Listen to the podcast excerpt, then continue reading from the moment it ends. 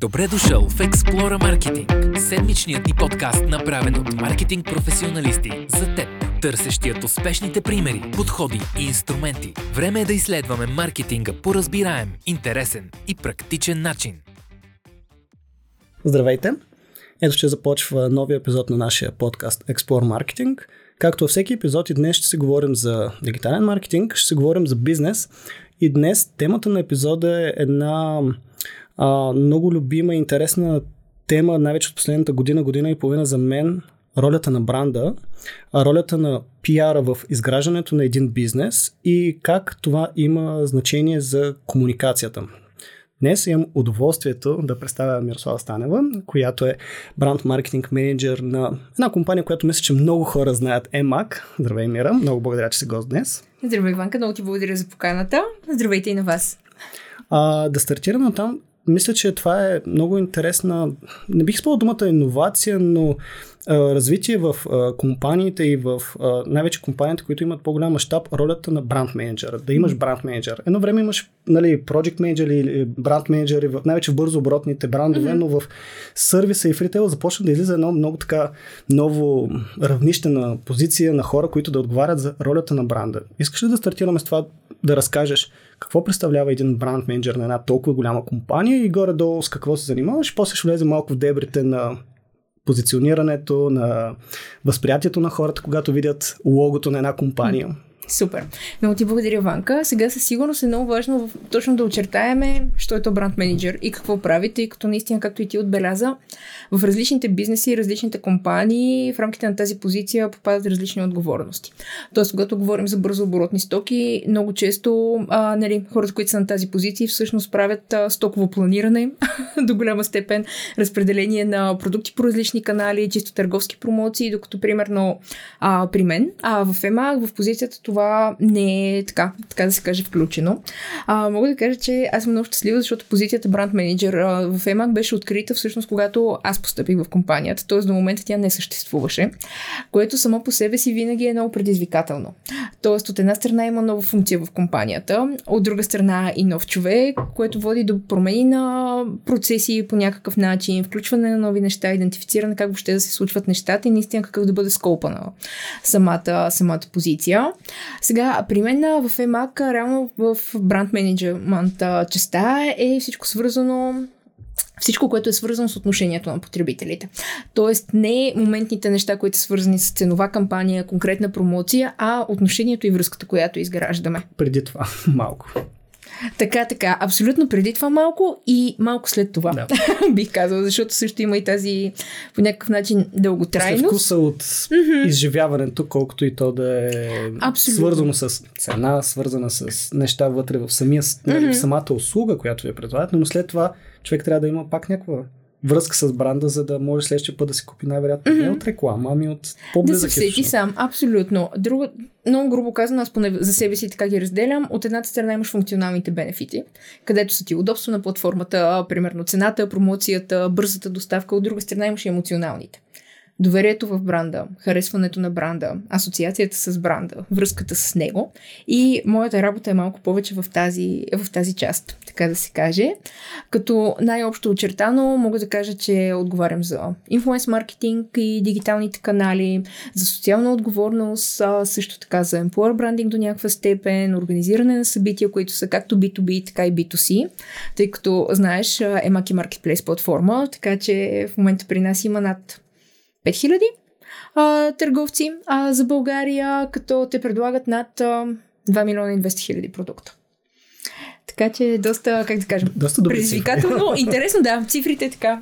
и за напред в разговора предполагам, че се включат. Има какво да. Аз, точно заради това, първо много благодаря, че се съгласи да участваш и нали, има възможност да го проведем този разговор, защото вашия мащаб е толкова голям, че можеш наистина да погледнеш една много голяма организация, в която mm. въпреки нейния мащаб се случат нали, mm. нововведения. Нали, думата иновация е много крайна, но самия yeah. факт е да създадеш ново звено. Mm. От, нали, примерно един въпрос, аз признавам това, не го бях включил в предварителните, но много ми е интересно вътрешно с колко различни екипа ти се налага да комуникираш, mm. защото предполагам, че си доста разпокъсано в това да се пробваш да си свързваща свързващо звено между различни и то не толкова те да се свършват работата, по-скоро ти да им получаваш информация от тях, за да си държиш цялата картинка. Да имам картина, точно така. Ами, мога да кажа, че мисля, че няма отдел в фирмата, с който не се налага да работя и да говоря. Защото от една страна имаме колегите, които са човешки ресурси, имаме commercial, където е чисто търговците по отношение на продуктите, които се предлагат. А, нали, от тема имаме marketplace, съответно имаме Customer Care Operations, така че нали, с шоурумите колегите, абсолютно, абсолютно навсякъде, дори понякога имам контакт, да кажем, и с колегите, които са Documentation, където по принцип е най-далече, за финанси със сигурност. така че мога да кажа, че наистина едно 360 градуса, но за мен това е много важно за всеки, който дори би имал интерес към подобен тип позиция, да е отворен за това, че всъщност той трябва да търси от една страна да търси проактивно проблеми, защото аз това е нещо, което също правя, за да мога да намеря нещо преди някой друг да го е намерил, да се решават и да може да обедини всички тези хора да работят за този бранд. Защото ти ако имаш вътрешно хора, които не вярват в бранда, няма как а, и потребителите да повярват в бранда. То ето това е едно от нещата, които са ми много интересни. Аз преди да стартира епизода, нали, споделих една от целите, които си поставям най-вече с а, такъв тип разговори е да помогнем на хората да имат правилни очаквания mm. за възвръщаемост. И какво означава думата възвръщаемост? Mm. Нали, защото във вашия случай нали, ти сподели, вие сте маркетплейс или с други думи, на български е трудно да може би да го използваш точната дума какво е маркетплейс, но нали, платформа, в която бизнесите могат да се представят продуктите, а вие взимате комисионна при продажба. Най-просто казвам. А, като дори в края, в описанието можем да сложим за някои интересни програми за по-малките бизнеси, защото наистина направите доста, доста страхотни инициативи, mm. за да подпомагате българските производители, за което ти ме сподели, но това а, после ще говорим за него. Та, едно от нещата, които са ми интересни е как хората търсят информация в маркетплейса, първо. Mm. И второ, как вие използвате тази информация при рекламата на платформата към широката аудитория. Защото mm. това е едно от интересните неща, къде е възвръщаемостта. Нали, аз моята глава винаги си представям, че вие правите така, че хората да влизат по най-бързия начин без това да, винаги да е свързано с платена реклама. Mm-hmm, абсолютно и това е една от целите, защото с теб си говорихме и за данни. Едно от нещата, които следим е всъщност нашия трафик, колко от него е директен, колко е от различни други сурсове, кои са тези сурсове, така че да може да измерим всъщност някакъв тип ефективност. Зависимост. Абсолютно, но това, което каза ти първо за възвръщаемост, за мен е едно от най-ключовите тук, за да кажеш дали имаш възвръщаемост, да си поставиш правилните цели и да работиш за тях и след това да ги измериш. Тогава вече може да, да кажеш всъщност, нали, защото, как да кажа, ако направиш билборд, на който имаш, а, знам ли, нали, изписан линк, надали някой ще успее да влезе в него. не. не, че не сме виждали такива билборда. Не, че не сме виждали, да. но така. Okay, но ако искаш да кажеш, е, така, докато е в задръстването или някой мина с велосипед покрай него или прочее, как да кажа, трудно. Ето Док... сега, ако има една катастрофа, ще има по-голямо задръстване и билборда ще почне да работи. Но... Не давай идеи, моля те. така. Нали? Карайте безопасно. Да. Така че много добре. А, за мен е важно да познаваме каналите, техните специфики и всъщност а, коя цел най-добре къде може да се изпълни по някакъв начин. А, да кажем, сега, за търсенето. Всъщност и това ме попита за търсенето при нас. Ние всяка година в декември месец правим една класация на най-забавните търсения. И нещо, което мога да ти кажа на практика е, че според мен в съзнанието на някои потребители EMAC е малко еквивалент на Google. Тоест търсиш всичко, включая от най-забавните търсения имаше неща майстор гипсокартон Пловдив. В смисъл, това е търсено в нашата търсачка. Тоест, хората до толкова са свикнали, че могат да намерят абсолютно okay. всичко при нас. нали? Но със сигурност а, в търсенията ние виждаме тенденции. А да кажем, миналата година, нали, едно от най-търсените чисто на ниво продукт беше Air Fryer. И това беше един такъв а, тренд. Тоест, имаш хората, които са заинтересувани от конкретен продукт, който в момента е навлязал на пазара или чисто комуникационно по някакъв начин е любопитен, виждат повече рецепти с него в TikTok или им попада от любими инфуенсери. Тоест там е на ниво тип продукт, не толкова бранд. Но това го виждаме при нас в резултатите като търсене, отразяващо се в собствените ни марки, както в продуктите предлагани от нас, така и на маркетплейс търговците. Също, примерно тази година, сега кое беше един от, нали така, ход тренди. Тук изключвам iPhone и всичките други а, така, а, технологии, но друго беше да кажем мултикукър. Тоест за 12 месеца Airfryer беше умрял като търсене но имаше вече съвсем нещо друго, което индикира по някакъв начин чисто нивото продукти и неща, които биха се търсили. Друго нещо, което ние правим вече тук доста целенасочено и съзнателно като платформа, е да Защото, каквото и да си говорим, EMAC, първата ти асоциация на теб ти е лаптопи, телефони и подобен тип IT. Докато нещото, което се стараем ние да се препозиционираме и сме да твърдя, че се случва доста успешно, е всъщност за тези daily weekly needs на едно домакинство. Така че, когато искаш си сменяш лаптопа, окей, ние сме нали, на разположение и сме при теб, а, до теб, но а, когато искаш да купиш храна за котката, ние отново да бъдем дестинацията. Към него можеш да добавиш пастата за зъби, четката за зъби, от която имаш нужда, маратонките, с които бягаш събота и неделя, примерно, или ходиш да риташ футбол или нещо подобно. Така че да имаме този микс от категории, така че независимо от нуждата на потребителя, ние да можем да отговорим на нея. И това е друго, което виждаме в последните така, а, и месеци и години, всъщност, че хората наистина започват все повече да се ориентират и към този тип неща. Както са дрехите, така са спорта, така са DIY продуктите, нещата за градина. Като това отново е и тенденции, мисля, до голяма степен свързани с лайфстайла ни. Защото, нали, Имаме пандемията, да. където в началото беше да си оборудваме домашните офиси с лаптопите, столовете и да ни е удобно. В един момент беше, окей, как да си направя балкона подходящ, какво да си направя с двора, как да си купа басейн и така нататък. Така че до голяма степен ни следим потребителите и тези им търсения, така че да отговорим, но много често при нас предизвикателното да може да отговорим на тези нужди преди да са се появили. Защото ако някой сега се сети, че примерно иска басейн и ние регистрираме това нещо, той не се зарежда тук така. Mm-hmm. Тоест тези предоговаряния, особено в, пак в контекста на последните години, това беше много голямо предизвикателство с веригата на доставки, т.е. продуктите, които потребителите търсят, ние да успеем да ги осигурим те да са налични. Защото когато човек дойде да търси при вас, да има mm-hmm. да излезе, а да е, нали, защото търсачката ви е ключова, но когато нула намерени резултати, ето тук вече изживяването на човек и ролята на бранд менеджера, това изживяване да е хубаво, mm-hmm. вие да може да го задоволите. Абсолютно, но тук, как да кажа, от една страна нали, е бранд менеджер, но от друга страна са всичките други колеги, които са по трасето, защото тук стигаме до логистика и до склад. Осигуряване на да. пространството за тези неща, така че да можеш да отговориш на, на интереса. От друга страна е някой да успее да намери правилните доставчици за тези неща или търговци, на които да обясни, че хора идва черен петък, трябва да имате стока. Защото тогава продажбите нали, са в едни съвсем, съвсем различни мащаби от а, така, регулярното ниво. Така че процесът е много навързан.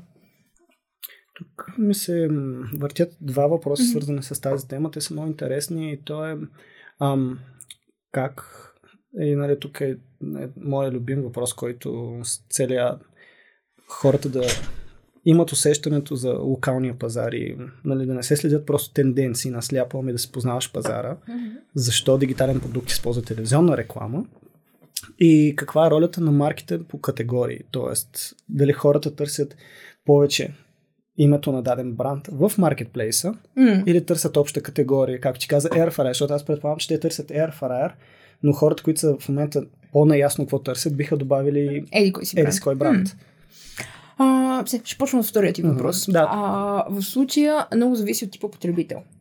Тоест, ти, ако, особено в контекста в момента в последните месеци, когато имаме увеличаваща си инфлация, цялата несигурност в България, защото това е голяма разлика за България да. и Румъния. Тоест, навсякъде имаме нали, този тренд и инфлация и несигурност, но в България сме да твърдят, че има така, как да кажа, бонусточки по някакъв начин, което прави потребителите отново доста по-внимателни към покупките си, а доста по-премислещи и преценяващи. Така че със сигурност има моменти, в които някой търси Просто... бранда Хикс, който, нали, дава различния тип статус усещане. Тук нали, отново е ролята на марката. Но от друга страна имаме и хората, които се интересуват от качество. И нещо, което примерно нашата платформа предлага е а, след като си филтрираш нали, всичките от ценовия клас през размерите, чисто функционалните неща, ти можеш да сравниш 2 или 3 или 4 продукта. Така че не само да бъдеш воден от а, бранда Хикс, а може да сравниш мощността, може да сравниш обема, всякакви подобни неща, така че потребителят да вземе своето информирано решение. И тук страшно много помагат също и ревютата. Това е другото, защото ние като голяма платформа всъщност имаме много клиенти. И това е място, където всеки един от тях после може да сподели своята обратна връзка, т.е. кое му е харесал, кое не му е харесал. И примерно има продукти, в които можеш да видиш неща от типа на за цената си е супер. Тоест, тук нали разбираш, че да кажем качеството може би е леко под въпрос, но ако си купиш нещо за 100 лева, а на други струва 500, то разбираш, че правиш някъде компромис с я цвят, я нещо подобно, но въпросът е неинформирано. И когато потребителя ги погледне всичките тези неща, всичките различни брандове, да, така, да вземе информирано решение. За мен това може би е най- най-важното по някакъв начин. Yep. Това е много, много хубаво, защото едно от нещата, които аз имам поне 4-5 епизода, в които обръщам внимание, нали, ролята на външните фактори, които отказват влияние на хората. Mm. В случая, нали, економическата ситуация, инфлацията, тя си е някакъв фактор, който влияе на потребителите. Тя дали реално ти се отразява или го имаш усещане, защото навсякъде по телевизия, mm-hmm. по медии, навсякъде всички okay. говорят за едно и също нещо, това ти влияе и те натиска по някакъв начин ти да промениш своето поведение. Mm-hmm. А, и това е много полезно, защото в моята глава как хората трябва да боравят с този пример. Mm-hmm. Да, а... да, да, да прецениш, окей, ако хората в момента са притеснени от към цени, тогава mm-hmm. те ще почнат да търсят не точен бранд, а точна категория, за да им излезе mm-hmm. по-голям списък от продукти и да можеш да видиш цената на повечето mm-hmm продукти. И къде е най-подходящото да. за тях. Абсолютно. И това, което казах, хващам се за това, че всъщност като бранд менеджер трябва да бъдем внимателни за средата. Това е нещо за мен изключително важно. В смисъл, в моята практика се е случвало заради събития, които са, знам ли, нещо, което излязвам по новините, някакво събитие, да има конкретни думи, примерно, които спираме да използваме в комуникацията си. Така че да направим асоциация с това нещо. Така че е много много жива позиция и такава, която наистина нон-стоп трябва да се следят тя, с всякакви, всякакви неща. Примерно, такъв пример да кажем старта на войната в Украина. При нас, примерно, редовно е имало, знам ли, бомбастични оферти или подобни думи, които в един момент бях така хора, това няма да го ползваме. Да. Абсолютно, защото не е момента за нещо подобно. И това се преустановява. И както знаеш, то се виждали и примери за брандове, обаче, които не съобразяват подобни неща. И това остава ужасно кофти привкус. Защото да, окей, всички разбираме, че неща се планират предварително, направят предварително, но отново трябва някаква адаптивност и в посланията, и в мисленията. А, когато стане дума, защото стана ясно, че цената е важна. Mm-hmm. Най-вече, че нали, вие в повечето случаи продавате продукти, които не са уникални сами за себе си, само за вас. Тоест, mm-hmm. човек може да намери продукта Хикс, нали, примерно Airfryer или Multicooker и от други места, и от други mm-hmm. маркетплейсове, или от директно, нали, предполагам, нали, вече дали си B2B, B2B2C. Okay, търговци, да, нали, имаш различни типове търговска политика. А, как вие правите различната а, различните очаквания в рекламните съобщения? Mm-hmm. М- нещото, което при нас, а, как да кажем, е ключово е това разнообразие. Това, че по някакъв начин сме one-stop shop, така да се каже. Със сигурност в контекста на пандемията доста хора преминаха по една или друга причина към онлайн. Тоест, когато нямахме опцията с офлайн, то окей, ще се научим как да ползваме онлайн, тъй като все още за част от българските потребители сме да твърдя, че е така леко предизвикателно, имаме си навика да отидем, да пипнем, да видим и всякакви подобни неща, но мисля, че онлайн вече стана част от ежедневието на много хора. Съответно, а, нали, това е едно от нашите предимства, че пестиме време. Тоест ти не палиш колата, не отиваш до някъде, където се опитваш да паркираш, да стигнеш до конкретната локация и подобни неща. Имаш бързината, имаш опцията за доставка, която ти пести отново времето, имаш свободата да избереш о, дали искаш да ти бъде до вратата, дали съответно искаш да го си го вземеш сам и така нататък. Ето интересен тренд. Последната година имаме увеличение на пикъп, т.е. самостоятелно получаване от а, офиси. Не знам дали е заради това, че хората повече пътуват или не са сигурни кога къде ще бъдат, но така, предпочитат да си ги вземат лично. И в посланията как да кажем, може би по-скоро емоционалната част ни е важна и тази, която е свързана с нашите предимства като платформа. По някакъв начин, а не само цената. Защото, окей, за цената виждаме другото, което е прекрасно за онлайн. Имаше цената много лесно сравняваш с всички други доставчици и points of sale по някакъв начин. И а в бранд маркетинга е това, че не може само цената да е водеща. Тоест, дори в момент, в който е ценово чувствителен пазара, потребителите, дори самата аз, предпочитам да дам, ако се налага, примерно, 2 лева отгоре, за нещо, на което знам, че аз ще бъда окей okay в целия процес. Тоест, продуктът ще дойде на време и ще дойде, примерно, след 2 дни, а не след 2 седмици. А, знам, че ако случайно, примерно, дънките, които съм си поръчала, нали, не ми стават, аз мога да ги върна с един клик. Куриера ще дойде в рамките на същия или следващия ден и сумата ще ми бъде възстановена. Не трябва да ги взема, да ги занеса някъде, да се моля, да се надявам и да съм сигурна. Така че за мен потребителя те неща също водят по някакъв начин и така като се сложат на, на везните също допринасят и тук за мен е доста ролята на брандинга. И ролята на телевизията в този случай? Ролята на телевизията е... Трябва да погледнем България като как пазар. телевизия? Тя не умря ли? Не, телевизията не е умряла по никакъв начин, защото отново, а, зависи за какво да ползваш. Да. Тоест, ние сме бранд, който е общо достъпен, независимо дали си в а, Варна, а, дали си някъде на планина, ти имаш мобилната ни апликация и можеш да поръчаш всеки един момент. Сега, ако бяхме, знам ли, физическа локация, намираща се в а, Шумен, например, надали телевизията е подходящия канал за нас. Но предвид нашия мащаб, клиентите и целта ни. Тоест ние да кажем на максимален брой хора, че от еди коя си дата до еди коя си дата имаме конкретна кампания, то телевизията е нашия канал. До голяма степен, защото просто отново на ниво България, отново и на ниво планиране. Т.е. зависи в кои канали ще избереш. нали? Но това е нещото, което за нас е така е, удачно и върши работа наистина, въпреки че сме онлайн бизнес. Може ли да се каже? Да, това е едно от нещата, защото като изключим световното, където се, промениха бизнесите, които рекламират много по телевизия, най-вече когато ми се случва да преподавам на студенти, нали, преподавайки дигитален маркетинг и би, бидейки те по-млади, нали, а, тя телевизия, кой гледа телевизия, кой рекламира по телевизия. И аз им казвам, загледайте се в някой рекламен блок, включете с телевизора, ако имате М. вкъщи телевизор и ще видите, че много от приложенията, които имате на телефона, са на телевизия. И защо дигитален продукт се рекламира по телевизия? Защото той е търси мащаб. Mm-hmm. И тук въпросът ми, който бих задал със сигурност е какви метрики следите по време и след телевизионните реклами, които пускате? Mm, за компаниите, а със сигурност а, първото, нали, така, изключително директно, всъщност е трафика. Така че проверяваме чисто като източници, като време, другото, което разбира се, а, следим продажбите. А, нещото, което се проследява е също в зависимост на спота, дали имаме конкретни продукти показани, конкретна категория, т.е. какво така, така да се каже е показано. Така че, например, ако на спота имаме конкретен стол, ние проверяваме продажбите на дадения продукт. Като ги сравняваме с предишния период, с период на същата кампания преди друго време, ако отново е бил промоционален, така че да хванем максимално много точки за сферка, така че за да видим дали има промяна в потребителското поведение. Тоест, ако продадем три пъти повече, окей, супер, може би сме направили още по-хубав TV спот, но може би има нещо друго. Тоест, хората в момента, знам ли, периода е такъв, че е много популярно да си сменяш хола. Или всъщност се касае Home Office, или има нова игра, която е излезнала и хората искат нов гейминг стол. Нали? Опитваме се максимално широко да погледнем и да сравним, всъщност, за да може да си отговориме кое е успешно и защо. Тоест, не е само да се потупаме много добре, се справихме, не. Кое е това, което го е направило успешно, за да може да повторим модела.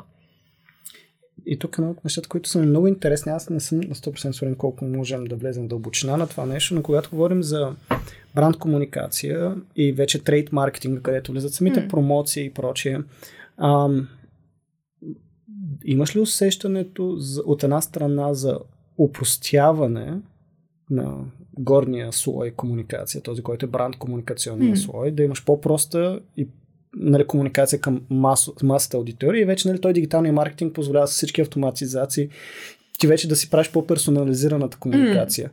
Но едно от нещата, които са ми интересни е дали търсите вече все по-прост маркетинг микс и все по-малко послание в комуникацията си.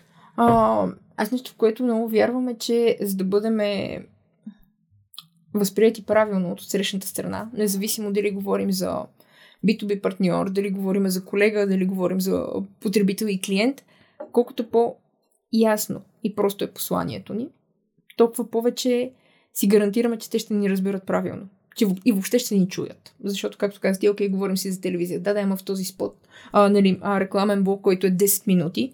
Минават ни 20 бранда, където всеки иска да ти продаде.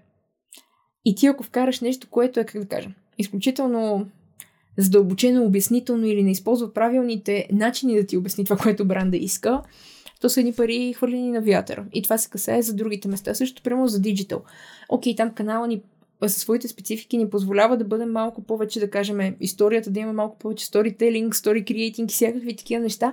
Обаче замисли се колко потребителите в момента може да им задържим вниманието.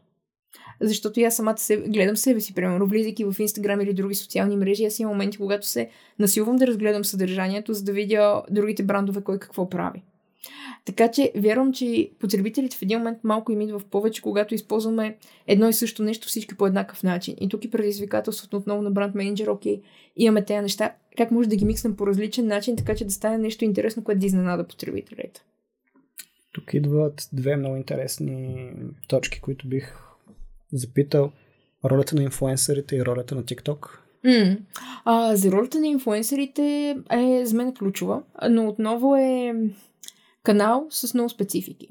Така че, нали, мога да говоря за себе си, не знам другите как, как процедират, но за мен първо е много важно лицата, с които работим, защото от една страна ние получаваме, така да се каже, досег до тяхната аудитория, обаче въпросът е тази аудитория отговаря ли на нашите нужди. Всъщност тези хора ангажирани ли са? Всъщност тези хора харесват ли конкретния инфуенсър или са просто там за да гледат сир? много грубо казвам, защото за мен това има огромно значение. Тъй като тази емоция се прехвърли върху бранда, който виждат там. Също за мен е много важно да даваме свобода на въпросните инфуенсери, защото те си инфуенсери, ама те си контент креатори. И когато се... Вижда се кога има платено да кажат нещо. А, и по конкретен начин. Нещото, което аз се старая винаги е да давам рамката и да оставим свободата, така че те да намерят правилния начин, който за тях е адекватен, който ще бъде адекватно възприят от тяхната аудитория и полезен за тяхната аудитория, така да се каже. Но отново е много важна целта. Примерно, а, нещо, което съм видяла, да кажем, в, а, за Инстаграм, при нас, ако говорим за комуникация, свързана с а, чисто търговска кампания, работещи с сторитата. Там имаш рич, а в случая хората го разбират. При нас кампаниите са няколко дневни, така че абсолютно... То пасва перфектно. Абсолютно да. пасва прекрасно. Но сме експериментирали също да пускаме и постове, да кажем, което е тотален нонсенс. Защото като сложиш и алгоритъм и всичко, реално някой понякога вижда после след като е минал нашата кампания. И е, как да кажа, не дава добавена стойност. За нас не върши и работа, ако тук целта ни е да кажем трафик. Нали? Но имало е моменти, да кажем, миналата година в а, началото на лятото, за първи път а, така а, една моя лична болка беше, че нямахме слоган. Тоест в България бранда нали, е стъпил преди 10 години, имало е слоган, в един момент е спрямо да се използва и започваме да развиваме нали, концепция на локално ниво. В един момент обаче паузирахме и така, с колегите, които са в Румъния и Унгария, всъщност си изтиснахме ръцете, че всъщност бранда трябва да е консистентен и на трите пазара. Така че прекрасно, че взимаме спецификите на всеки един пазар, но е важно, когато си в България, Румъния или Унгария, когато видиш ЕМА, ти да оставаш със същото усещане и асоциация. Съответно, разработихме така послание, което е на, на групово ниво, а именно търсенето никога не спира. Като тук е търсенето като двигателя на любопитство, търсенето на не следващия продукт, а на това, което може да ти улесни ежедневието, да ти внесе нещо ново, нещо интересно, търсенето Майстора на прогрес. За... Майстор да. за плочки вкъщи. Майстор за плочки вкъщи, например, да. А, ти смешно, имаше от миналата година нещо, което на мен ми беше любимо, но беше обувки за отслабване. Което, така, а, как да кажа, Абсолютно, абсолютно ме излизат идеи и за нови неща. Не знам, може да съществуват някъде, извинявам се, ако така, има моля за линк, нали? Но така, Идеята е, че с, с търсенето, примерно това е послание, което започнахме да го вкарваме по възможност навсякъде. Mm-hmm. Тоест, да, когато имаме, да кажем, конференция, на която участваме, това влиза. В инфу, с инфуенсерите, примерно, за мен беше много важно да го разкажем това нещо на аудиторията, всъщност какво ме предвид по търсенето никога не спира и кое е това търсене. И избрахме конкретни лица, които ги предизвикахме точно с това да кажат за тях търсенето. Какво какво е нещото, което в този етап на живота си търсят. И за мен беше супер, защото аз самата с а, огромен интерес гледах всички рилове и всъщност личното споделяне, което, защото имаше някои инфуенсери, които ни пуснаха много навътре в себе си, извън на шайни частта, къде съм, как е, outfit of the day и така нататък. Всъщност видяхме много лични неща. И друго, което, нали, остана така при нас, е, но когато една от дамите пусна видеото си, имахме инфуенсери, които казаха хора контента, който съм ви дал, не искам да излиза, искам да направя нещо по-добро. По-яко, да. И те започват. И абсолютно започна едно така, как да кажа, не е вътрешна конкуренция, то е вдъхновяване. И абсолютно беше отново търсене на нещо малко повече, да дадат малко повече да надскочат себе си, което беше супер. То най-малкото, че той при тях, нали, той има някакъв алгоритъм, по който се създава съдържание, но нали, самата история като история, тя трябва mm. да носи един дух, една душа, която не винаги можеш да направиш точния mm-hmm. математически алгоритъм. То си е до до хората и, и до... И момента, и начина, и какво се влага, според мен да. е много. Но ето сега, връщайки няколко въпроса назад, за възвръщаемост, ако ме питаш дали съм продавал прокосмокачки, след това не, не съм. нали? Но със сигурност имаше едни хора, които видяха, че окей, ако щеш, ние като бранд имаме нещо, което малко повече е над промоциите. Аз така да се каже. много често се пробвам да намерям две думи, които са едното е до каква степен си, нали, тук винаги Макс Старекс го цитирам с краткосрочната и дългосрочна mm. алчност. Нали, колко сега искаш веднага да изтискаш тази инвестиция, веднага да спечелиш пари. Mm-hmm. Или си по-склонен в бъдещ план това да се разхвърли. И, и, и другото до голяма степен е свързано с навик. Защото mm. моето усещане е, че маркетплейс е изграждането на навик, откъдето хората да купуват. Mm. Защото вие не сте магазин, който, нали, това е едно от най- един от най-хубавите въпроси, които може би бих добавил тук е каква е частотата на покупка. Може би mm. това е чувствителна информация, но предполагам, да. че го следите. Абсолютно следим го сега. Не мога да вляза в, в конкретика. Мен не ми трябва конкретика, имаме... но, но като фактор го Изключително следите, нали? важно е. Това е едно от нещата, което обославя много от нашите действия. Да. Така да се каже. Тоест имаме конкретни промоции, които могат да бъдат с механики, така че ние да стимулираме това често връщане. Също така потребителите ние ги разглеждаме в различни кластери. Тоест, такива, които са, да кажем, лоялни. А, освен по типа продукти, които пазаруват, частотата на тяхното пазаруване, микса на количката и всякакви подобни неща, защото това ни дава много отговори. Ние всъщност какво е добре да предоставим допълнително, как може да ги накараме тези хора отново да се върнат. Защото ти сам знаеш колко често си купуваш телевизор. Да. Тоест... Именно, пръкснокачка, нали, в крайна сметка, ти ако нямаш нужда от пръкснокачка, е, колко яка реклама, а, миличко, искаш ли да си купим много пръкснокачка? Имаме три вкъщи, да, виж колко е хубаво това видео. Така, така. Ви такива случаи има.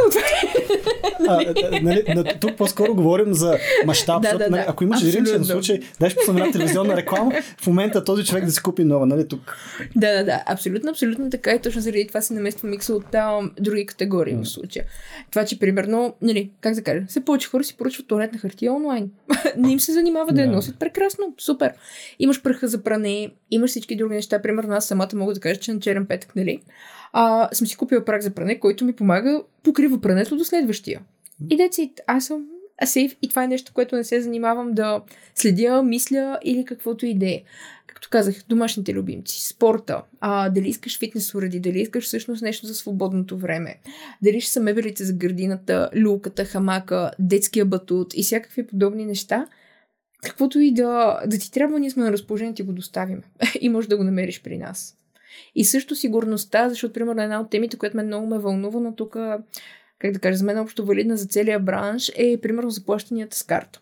Не знам ти, примерно, как процедираш. На мен това ще ми е много любопитно. Примерно, ако пазаруваш онлайн, плащаш ли с карта? Аз мога или... да ти кажа най- най-уникалното нещо, до което стигнах като извод. Откакто куриерите се оборудваха с посттерминали, mm.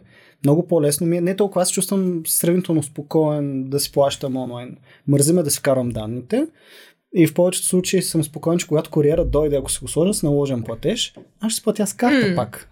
Да. Или Тоест другото... не използваш кешен, да. А, еми, то пак, е, то пак не е кеш, mm. защото аз пак, пак плащам с карта, но не се налага, защото не, не, не искам, единственото с което не мога кажа, че се преснявам, но не искам да ми се пазят някъде данните за картата онлайн. Предпочитам да си ги въвеждам, но mm. пък също време ме мързи. И, и откакто а, куриерските фирми и другия въпрос, който ще дойдем след малко, вие като онлайн бизнес, защо имате физически обекти mm. вече, нали, удобството ти да можеш да плащаш физически с карта, mm. ми решава проблема с това, че аз не трябва да мисля на тази тема. Mm, да. По-скоро въпросът е това, аз да не се създавам предпоставката да мисля дали някой ще направи нещо mm. с данните ми или в процеса, okay. трябва ли да ползвам инкогнито и всяки тези глупости. Аз, за мен, това е също част от стойностното предложение. Факта, че вече като, като среда, онлайн бизнесите имат възможност нали, да се възползват от нововведенията, не само които са при вас, но и в е, вашите партньори. Абсолютно не, защото, как да кажа, за мен е такава лична тема ми е много любопитно, тъй като нали, неща, които видяхме, ако щеш и в а, годишния доклад, който е на Българска e-commerce асоциация и така нататък, общо валидно нали, хората в България не плащат с карта. Тоест, примерно при нас един от а, пиковите моменти, подобно да кажем, нали, е момента на, на черен петък, когато тази година имахме близо 27% от поръчките бяха платени с карта, което за мен, честно казано, като процес е възможно най-лесното по някакъв начин. Нали? Имам си картата, въвеждам я, платено е, не рискувам това, че когато куриер дойде не му е паднала батерията на устройството, okay. не го е забравил долу в колата, или аз се оказвам в ситуация, че имам буквално 2 лева в джоба и само картата, и примерно mm-hmm. трябва да ходя до банкомат или Бог знае какви други ситуации. И за мен решава много, много удобно. Mm-hmm. Тук може би има момента, нали, кой търговец отсрещи колко имаш доверие, защото аз самата си да. казвам, че картата ми е запазена при нас на различни платформи, на които пазарувам инцидентно или не съм сигурна, съответно това не е така. Разбира се. Но как да кажем, хората мисля, че все повече свикват с различните начини на плащане. Друго, което примерно въведахме общо валидно на платформата през миналата година, нали 2020, е, че всъщност имаме е-кредит, no. Който е опция както за продукти предлагани от Емак, така и за търговци на платформата. Okay. Което според мен е изключително удобно за потребителите. Тук отново ми е това, което ти дава бранда. Mm-hmm. Тоест, удобството ти да прецениш всъщност как би искал да заплатиш, защото ти можеш да си харесаш нова пръква смукачка, въпреки че имаш пет в къщи, защото тази, знам ли, черта е сама карта или whatever, нали? Но може да я купиш по удобен начин за теб, така че да не наруши мечтения ти бюджет. Така че когато, примерно, държиш на бранд Хикс, а нали, ти можеш да си купиш него по удобен за теб начин, при различни условия. Тоест имаме кампании, когато имаме 0% лихва, всякакви подобни неща, в зависимост от нали, партньорите. Но отново е още един стълб на възможност, която даваме на, на потребителя. Така че за него да бъде максимално удобно. Но мога да ти кажа, че при мен най-голям, най-голяма разлика, нали се връщам към въпроса от преди малко, може, би, да, може да се каже, а, че се увеличих поне три пъти ползването на платформата, откакто отворихте в, в Сердика физическия mm-hmm. обект. Да. Защото, нали, а, а, нали, това принцип си е моя профил, аз не обичам да се запазвам прекалено, не обичам да правя профили толкова много, просто така съм свикнал. За някои неща съм си малко по-консерв. Това е като а, реакция на всичкото дигитално, с което се да, занимавам, да, за някои ще... неща. Да. така. А, и реално на мен поръчката ми към вас, когато трябва да я правя и да я взема от... Нали, и ясно ми вече знам как да боравя с филтри mm. и мога да се ориентирам кой продукт мога да взема от Точно там така. и кой не. Но реално, за да поръчам продукт, който се взема, ми е три клика от, mm. от uh, шоурума. Абсолютно. И ми е много интересно в, в, в, така, сега не знам това дали отново се води иновация, но сигурно сте част от развитието на стойностното mm-hmm. предложение, което вие имате. Защото това не е магазин, в който ти да ходиш просто да си купуваш продукти. Те са сложени сега каквото говорим, 0, и не знам колко процента от всички продукти, които предлагате, но чисто като бранд, позициониране, като mm. сила и удобство, според мен, интересно ми е да споделиш каква реакция получихте. Ами, това е много, действително много интересно с, с, с шоурумите, защото ние ги за нас са шоуруми. Тоест, това mm-hmm. не е магазин, точно за това, което каза. Смисъл всичките близо 2 милиона и половина продукти, нали, не могат да бъдат намерени в един, а, един шоурум. Към момента имаме три шоурума в България, два са в София, в Селтик и в Парадайс и един в Молпловдив. Съответно, а, локациите, те имат а, от една страна имиджова функция, т.е. чисто физическото усещане, за, за бранда, да дойдеш да видиш. От друга страна на място потребителите получават а, различен тип услуги. Тоест имаме малко по-консервативни потребители, които все пак биха искали да обсъдят с някой това ли е проксмокачката за тях. нали? Има други, които... Тоест консултантската дейност, която за някои продукти е важно да е. Абсолютно важна е. Има я и въпреки, че примерно имаме дигитални асистенти и всякакви други неща на платформата, за някои хора е различно, когато поговорят с някой. За консерви като мен, примерно, това е готово. така. Въпреки, че аз съм YouTube консерва и там си гледам доста ревюта, но да не се обръщам. Добре, е така. Друго, което е много удобно, това, което ти каза получаването на продуктите. Първо, доставката до там е безплатна, а пристига в рамките на ден, два, в зависимост кога си направил поръчката и съответно кога е натовареността. Аз също предпочитам сердика, да кажем, за точка за доставка. Другото, което е за мен е много удобно и като точка за връщане. Тоест, това е място, където също може да бъде върнат продукт, тъй като при нас стандартно, когато връщаш продукт, имаш протокол, който просто с един клик искам да върна продукта и ние ти изпращаме куриер, който идва да го вземе. That's Но, нали, отново е свързано кога ще дойде всички тези неща, докато с шоурума това е изключително бързо и удобно. Тоест ти даваш го, колегите верифицират а, вида и всичко и разговор приключва, така да се каже. На място има консултация също с и кредит. Отново за вземане на кредит и подобни неща, ако някой има нужда, но за мен е наистина изключително важно хората да ни виждат и да ни усещат. А буквално това е едно от нещата и е много забавно, защото в един, едно друго интервю нали, имаше въпрос, който беше такъв, окей, да всички бизнеси в момента, нали, от офлайн стават онлайн. Вие сте онлайн и ставате офлайн. Сме таки, не, не ставаме офлайн. Нали. Просто това е един допълнителен пилър към всичко, което правим за удобството на клиентите ни. Сега тук нещо, което нали, то е малко извън скрипта от това, което в началото сложихме като въпроси, но то е много интересно. Най-малко, защото и аз участвах в тази кампания. А, не съм ти го казал просто. Mm-hmm като ползвател, разбира се. Ам, нещата свързани с природата, опазването mm-hmm. на природата и това също като някакъв стълб в комуникацията. Имахте една много интересна, тя мисля, че приключи, ако не се лъжа, да. с връщането на електроуреди.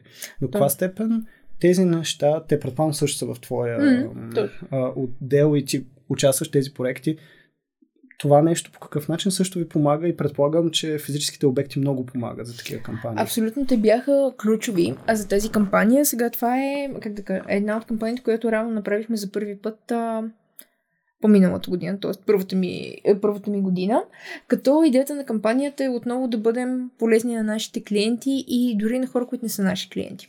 Защото, знаеш, в България едно от предизвикателствата е малко окей. Всеки има чекмеджето, където е една котия на Пандора, където да. са стара преса за коса, която не знам, ползвал съм преди 15 години, тя работи, ама никога няма да е ползвана, ама какво я правя?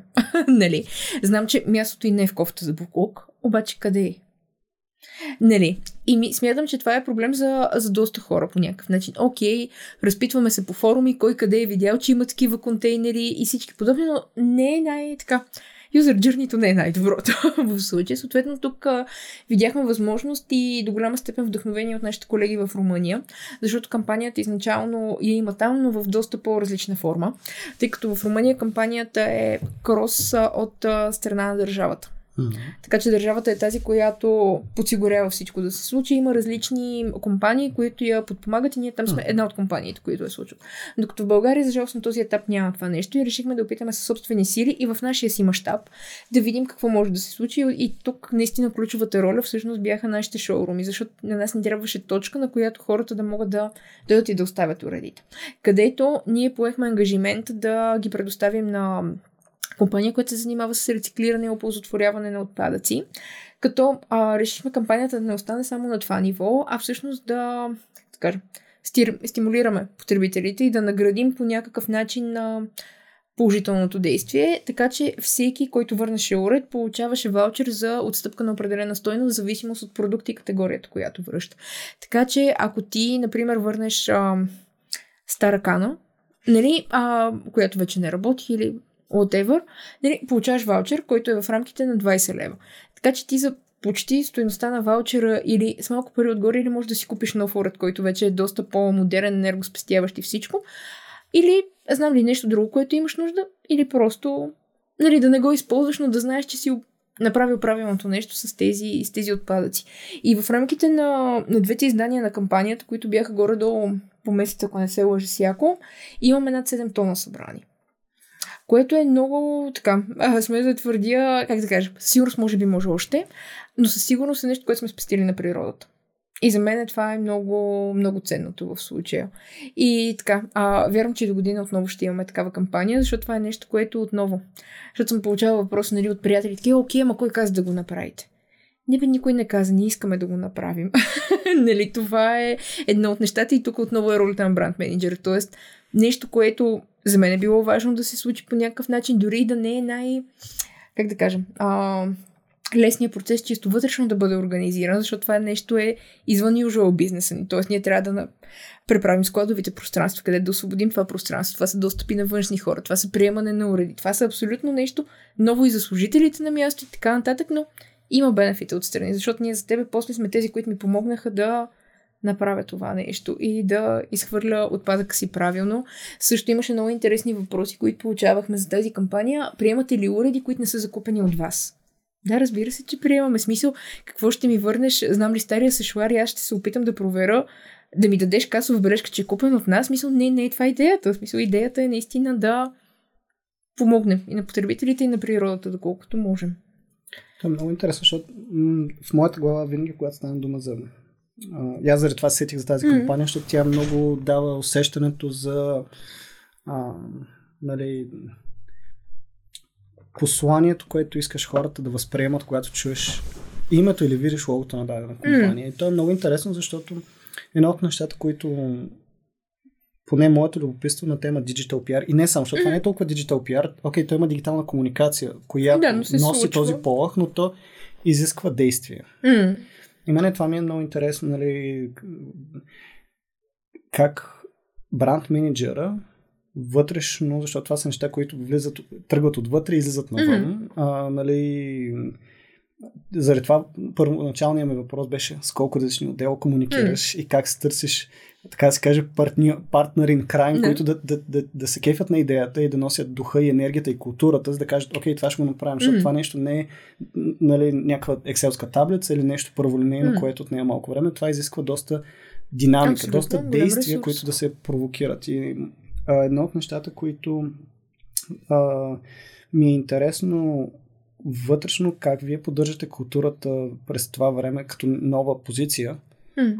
Вие да можете да го, как да кажа, хората се препознават в това нещо. Защото mm. това сигурно сте искате ли да направим това нещо и ама това не ми е в моя job description, нали? това нещо yeah. по какъв начин отговаря на моите отговорности. Нали? И това ми то е малко и личностен въпрос mm-hmm. към теб, но нали, енергията и културата как се създава в една такава организация?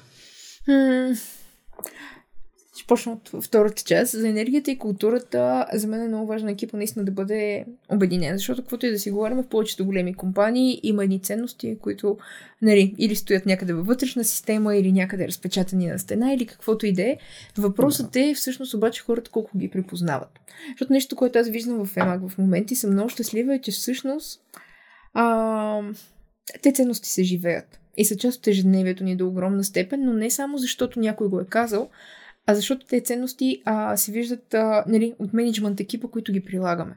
Тоест една от нашите ценности, примерно в Core Values, ние имаме, вземем решение обоснование на данни. И това е така. При всяко едно решение, когато се обсъжда с екипи или подобно, нали, то не е Ами, айде да го направим, защото ме кефи. Има и те случаи, това е съвсем отделно друго, нали? Което отново е такава много голяма битка на, на бранд менеджерите и мога да споделя за един такъв пример, но в повечето случаи имаме окей данните. Така че за кампанията, която ти сподели, ние имаме предния път какъв е бил трафика на шоурумите. Тоест, ние доведахме ли повече хора, които да дойдат? А, какво се случи с категориите, които участваха в тази кампания? Тоест, някакви различни показатели, където отново беше, а, какъв беше, как да кажа, share of voice онлайн, какво споделяха хората, как реагираха, какви бяха техните коментари, ако щеш под постове на инфуенсери и подобни неща. Това са част от данните, които ние взимаме и на база на тях сме такива, окей, това се случи еди как си. Ако пък дори не се е случило добре, ще го подобрим по еди кой си начин, за да достигнем тези цифри. И тогава от срещната страна вижда, че ти не просто искаш да му създадеш повече работа, искаш да решиш проблем или искаш да допринесеш за това цялата компания и бранд да се движат напред. И това много зависи от човека, който, как да кажа, аз бидейки в тази позиция, да вярвам в идеята си и да съм се подготвила максимално добре, за да мога да се аргументирам за мен това е най- най-ключовото, защото, примерно, друго, което ти казах, нали, където няма обосновано на данните, беше за Лунар, фестивал на светлините, който се случи миналата година, май месец. Това беше първо издание. И, честно казано, беше, а, така ние участвахме там. Съответно, в началото, нали, когато получих предложението и така нататък, изглеждаше ми супер, обаче имаше риск. Това е първо издание.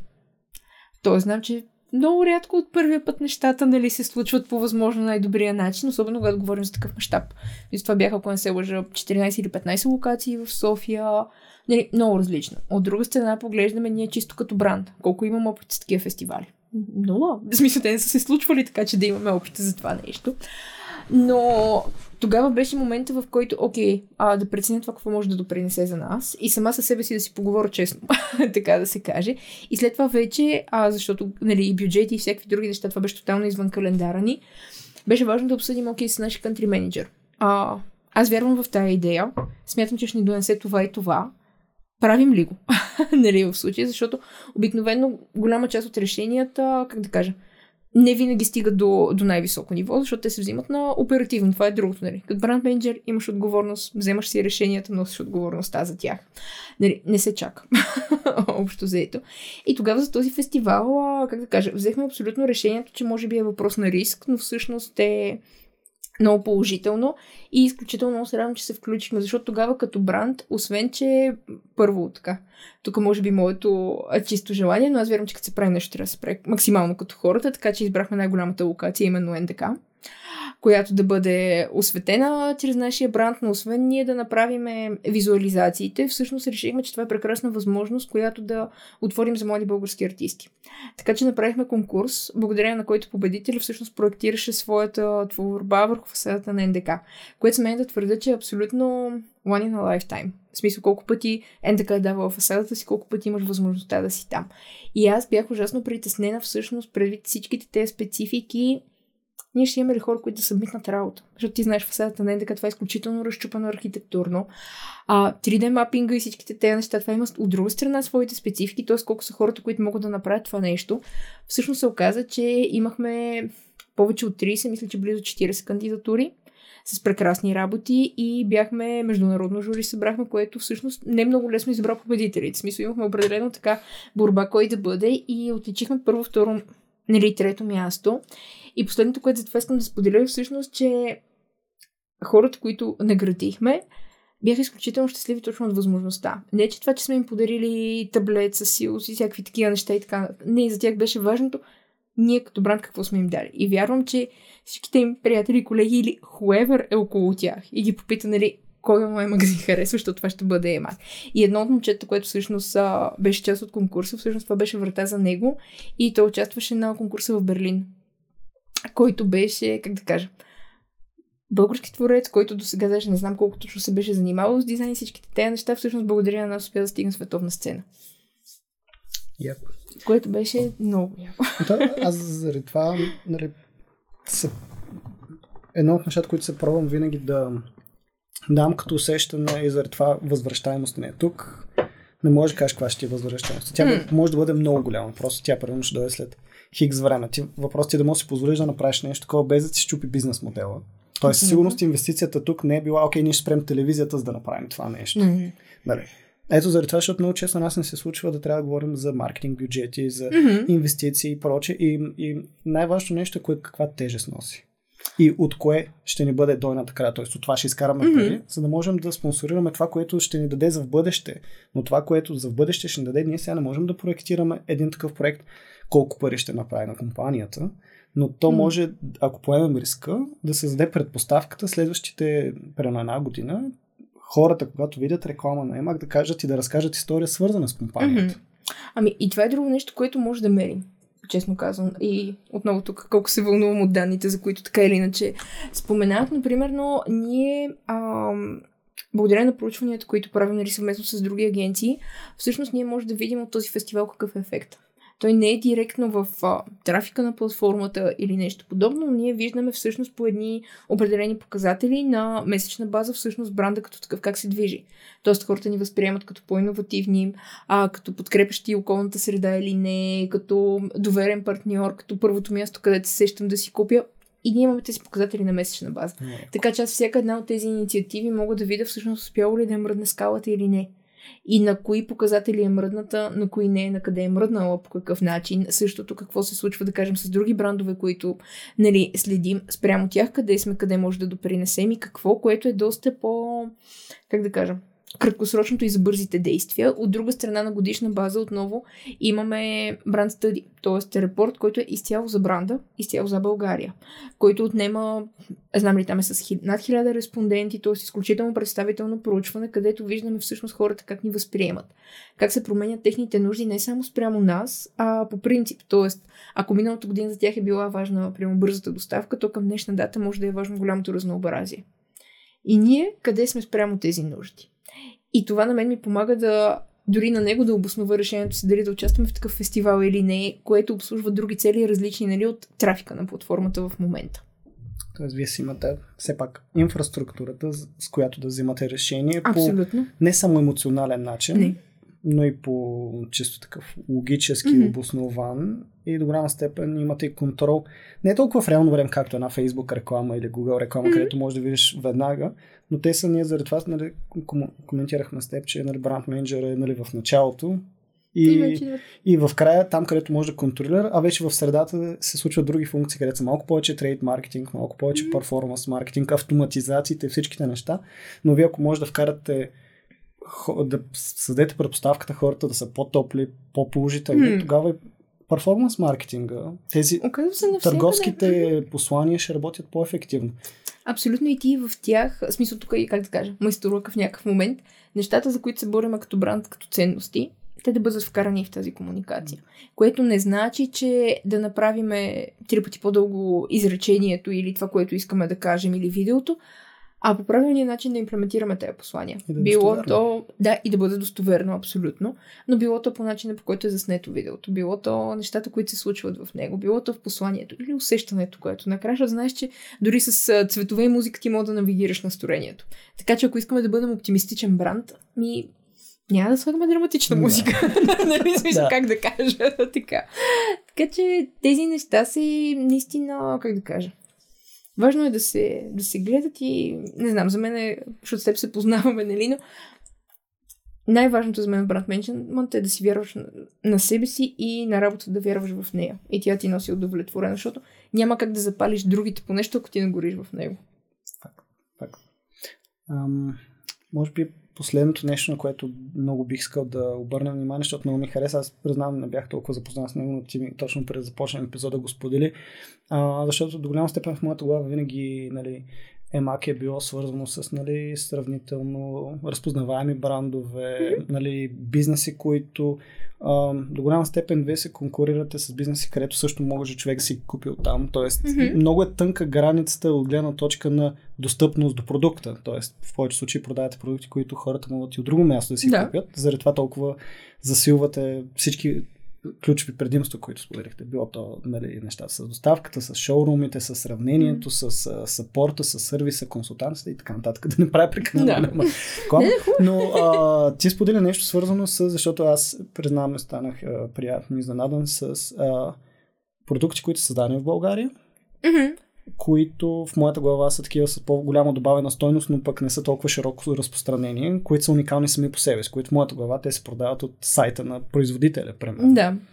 Ами сега, при нас първо да кажа, защото според мен доста хората, от които ни слушат нали, в момента, в EMAC ние имаме продукти предлагани от EMAC и продукти, които се предлагат от търговци. Тоест, ако ти, знам ли, произвеждаш чашата, от която пиеш, или дори ако си на вносител, това няма значение, ти можеш да лиснеш продуктите на платформата, където това е безплатно. Разбира се, при продажба има определена комисионна, в зависимост от категория и всички други неща, но е възможност, как да кажа, сцената за бизнеси. Хората се възползват от трафика на хора, които влизат всеки ден. Абсолютно, Да. абсолютно. Ами ние, месечно се не подведа, но мисля, че има нещо типа на близо 10 милиона посещения на месечна база. Клиентите ни са над милион в България, така че... Как казваш? Not bad. А, not bad, да. Да. Being better. нали, доста добре, но включвайки се в а, маркетплейса в България, реално това отваря възможност за бизнесите както за Румъния, така и за Унгария. Което, а, нали, с теб си говорихме, но не е просто е, ще почна да я продаваме в Румъния. Не, трябва ти екип, трябва ти хора, за да можеш да предлагаш добрата услуга и наистина да продаваш по възможно най-добрия начин, така че да можеш да го развиеш този бизнес, а не да кажеш, ми аз пробвах, но то не стана. Еми, нали, дори да имаш платформата и бизнес, всичките... Това, да. Да, дори да имаш платформата, нали, инфраструктурата, всичките KPI, които предоставяме и прочее, иска си работа. В смисъл, каквото и да си говорим. Тоест, ние отваряме една врата. Вече какво ще се случи и как. Нали, в участие на промоции и всичко, но отново тук, нали, момента с, как да кажа, до някаква степен социалната отговорност, до някаква степен ролята на бранда, нали, но има а, програма, която стартирахме миналата година, а, казва се от България и тя е насочена към малките местни производители. Като тук отварям скобата, че не касае хранителни продукти, но за тях имаме преференциални условия, ако качат своите продукти на платформата ни. Като отстъпката от комисионната стига, мисля, че до минус 70 или минус 90%, което е изключително така впечатляващо и дава много възможности, така че дори да, ако щеш да опипат, опипат бизнеса онлайн. Другото, което това не пречи дори те да имат свой собствен онлайн магазин, това е един допълнителен канал, където могат да, така, да представят своите продукти, защото при нас в Marketplace има много бизнеси, които имат свои онлайн магазини, свои физически магазини и така нататък. И отново присъстват при нас, защото виждат предимствата за тях и техния бизнес и начин на работа. А също и за от България, последното, нали, което тук, не знам някой от НПО сектора дали ни слуша, но специално за неправителствени организации, качването на продуктите е с нулева комисионна, нали, при продажбата на продукти, което отново е много голяма възможност да се стигнат до едни хора по някакъв начин, които да подкрепят дадена кауза. Така че, да. Признавам се, оставим това исках накрая да го оставя, защото за мен има много хубав дух, много, много така добро послание. Силно ще оставям линкове в описанието към програмата, така че се надявам да има а, така, хора и бизнеси и НПО, които да се възползват от това нещо. Накрая винаги завършваме с а, един любим въпрос от, а, от Жоро, а, свързан с а, източници на литература, места, които ти черпиш вдъхновение, нещ, места, от които ти си обогатяваш своята така, култура и за бизнеса и не само, които да препоръчаш на хората, които ни гледат и ни слушат. А, нещо, което мога да, да препоръчаме, първо смятам, че всяко знание е полезно. И така, моята препоръка е всеки да си излезе от балончето. Тоест, излезте от всичките подкасти, които слушате, всичките YouTube канали и така нататък и огледайте се малко живия живот около вас и какво правят хората, защото говорейки за бранд менеджмент и за потребителско поведение, това е момента, в който може да го видим. Колкото и да е, а, отидете на концертна група, която не понасяте, но знаете, че е популярна. Вижте кои са хората там, какво правят, какво ги вълнува. Така че за мен, честно казвам, най-много се старая да се учи от този живия живот в това отношение. Също в бизнеса да прекарам време на, на мястото, защото колкото да чета за потребителско поведение, ако съм в шоурума и видя, че някой, знам ли, не върви от дясно наляво, всъщност прави обратната посока или отива в категорично друга посока, дори да противоречи на всичките теории, които съм видяла, всъщност виждам, че патерна е такъв и това ми е полезно. Така че, нека го оставим така. Много яко. Много яко. А, признавам това а, е едно от най-интересните различни много голяма степен полезни съвети, които някой е завършил в подкаст, така че много ти благодаря за така. Това е една идея по-различно, много емоционално и доста зареждащо интервю, да не му казваме точно Добре. подкаст. А, както винаги, накрая завършваме с това. Споделете този епизод с а, свои приятели. Вярвам, че тук има за всеки го по нещо, защото днес се постарахме нали, да говорим както за бизнес, така и за комуникация, така и какво ние трябва да правим вътре в компанията, за да дадем правилните послания, за които после да говорим и те да бъдат а, такива, които хората да могат да им се доверят. Така че вярвам, че се получи един страхотен епизод. Бъдете отново с нас и следващия път. Ако имате въпроси, винаги може да ги оставите като коментар а, отдолу. И ви благодаря за отделеното време.